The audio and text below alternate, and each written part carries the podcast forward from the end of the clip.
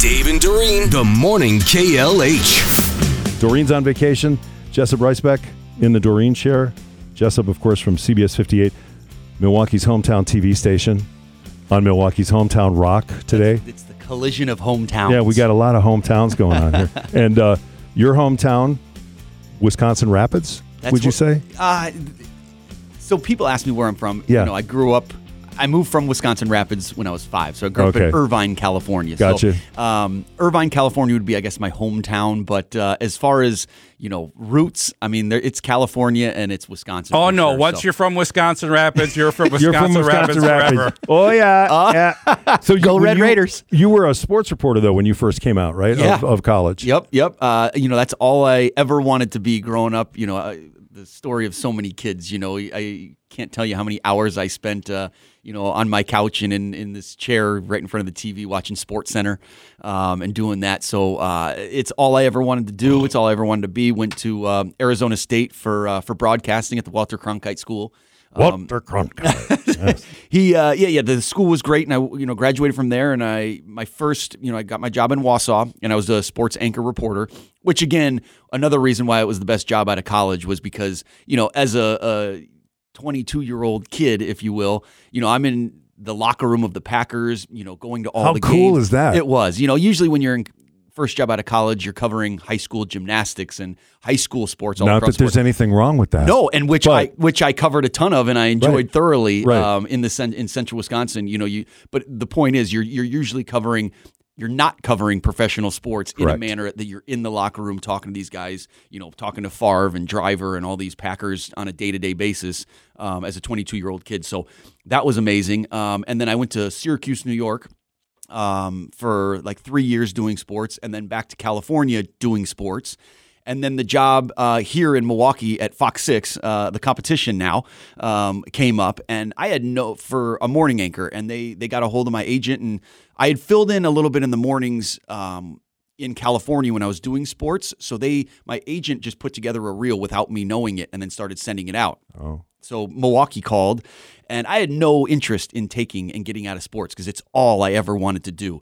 And I had gone to um, Bristol, Connecticut, and interviewed at ESPN a couple times, and they kept saying like, "Oh, you know, uh, this was like 2008, nine when." The economy was not good, so they're like, "Oh, we're under a hiring freeze. You know, you're on the top of our list." So I sat around a long time hoping to get to ESPN, and then I got a baby on the way. So I got this interview out in Milwaukee, and I was like, well, shoot, I have a baby on the way. It's a good pay raise. I don't want to leave sports. But then I flew out here. My parents were like, ah, just go to Milwaukee. The worst case scenario, you get a free dinner and you meet some nice people. Yeah. And you go out for an interview and you, you know, learn and grow. And I was like, okay, cool. Came out here and then saw, you know, my vision, their vision for my role, their vision for the morning show. And it kind of just became a no brainer that I need to give this a shot and uh, did it and then got out of sports and into news and into the morning news scene and absolutely loved it and then uh, yeah i've been in news ever since and now i'm the evening anchor at cbs 58 which is uh, an absolute uh, you know dream job for What's me the difference besides the lack of sleep when you have uh, a morning show?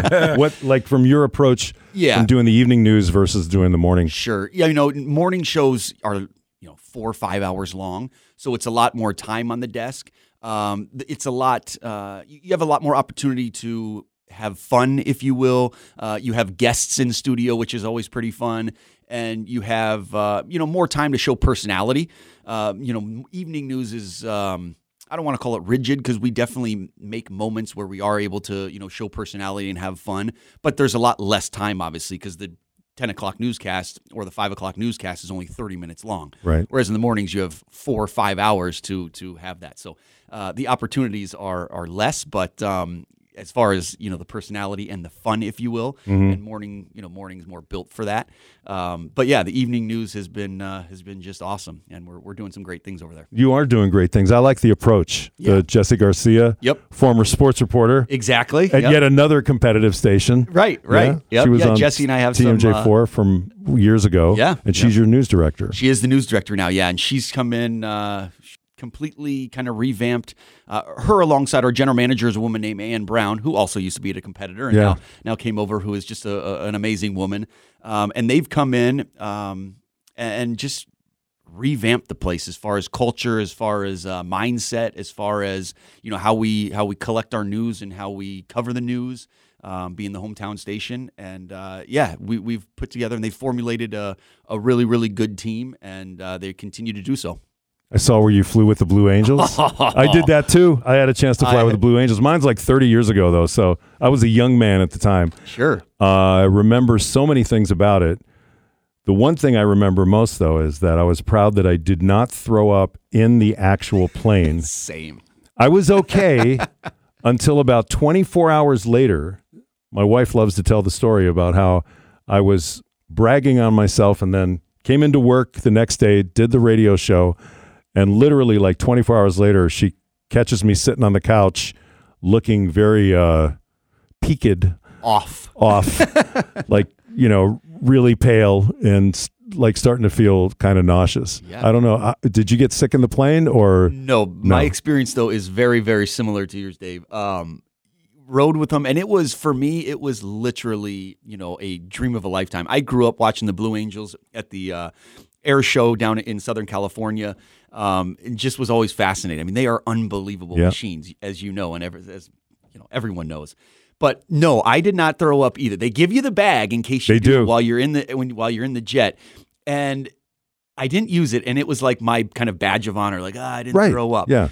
But once I landed, excuse me, and once I got on solid ground again, your body is just. Yeah. They they told me I think going in, excuse me, um, that it's gonna feel like the hardest two hour workout you've ever done.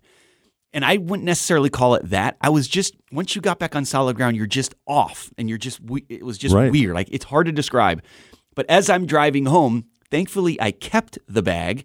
I didn't get rid of it because as I'm driving across the Hoan Bridge, You had to use it? I while while driving. Oh my God. Couldn't pull over. I was in. You know, I was Wow. on a bridge, so I literally, as I'm driving, had to use the bag. It was, it was rough. It was rough. And for like the next 24 to 48 hours, you just feel weird. You can't believe how athletic these pilots Oh are. my god. Oh yeah, I It is, a- can. no, and and here's what's so amazing about it is like when they come in, and I don't know how they things have clearly changed since I did it and you did it, but they the day before they give you this briefing, and they come in, and you're looking at them, and all the guys, and uh, they're I know there are women now, but at the time they were just all guy pilots. Yep.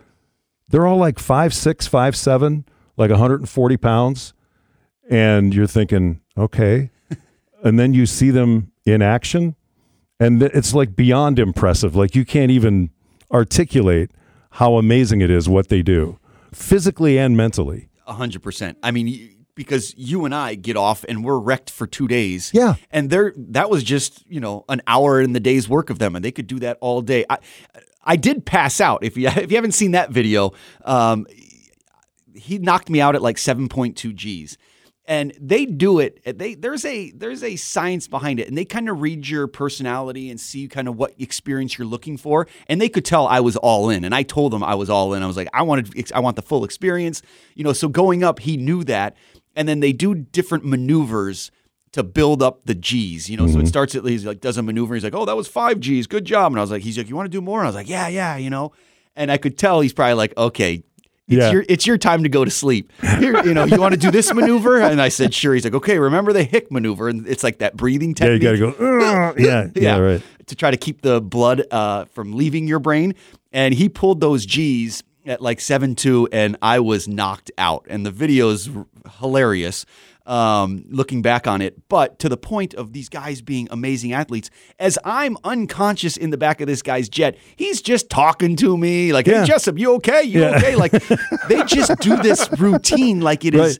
an absolute walk in the park, and they are destroying, you know, normal Yeah. civilians in the back of the jet. And that's exactly what it is for them. It is a walk in the park. Yeah. Not a big deal at all. They are trained, trained athletes.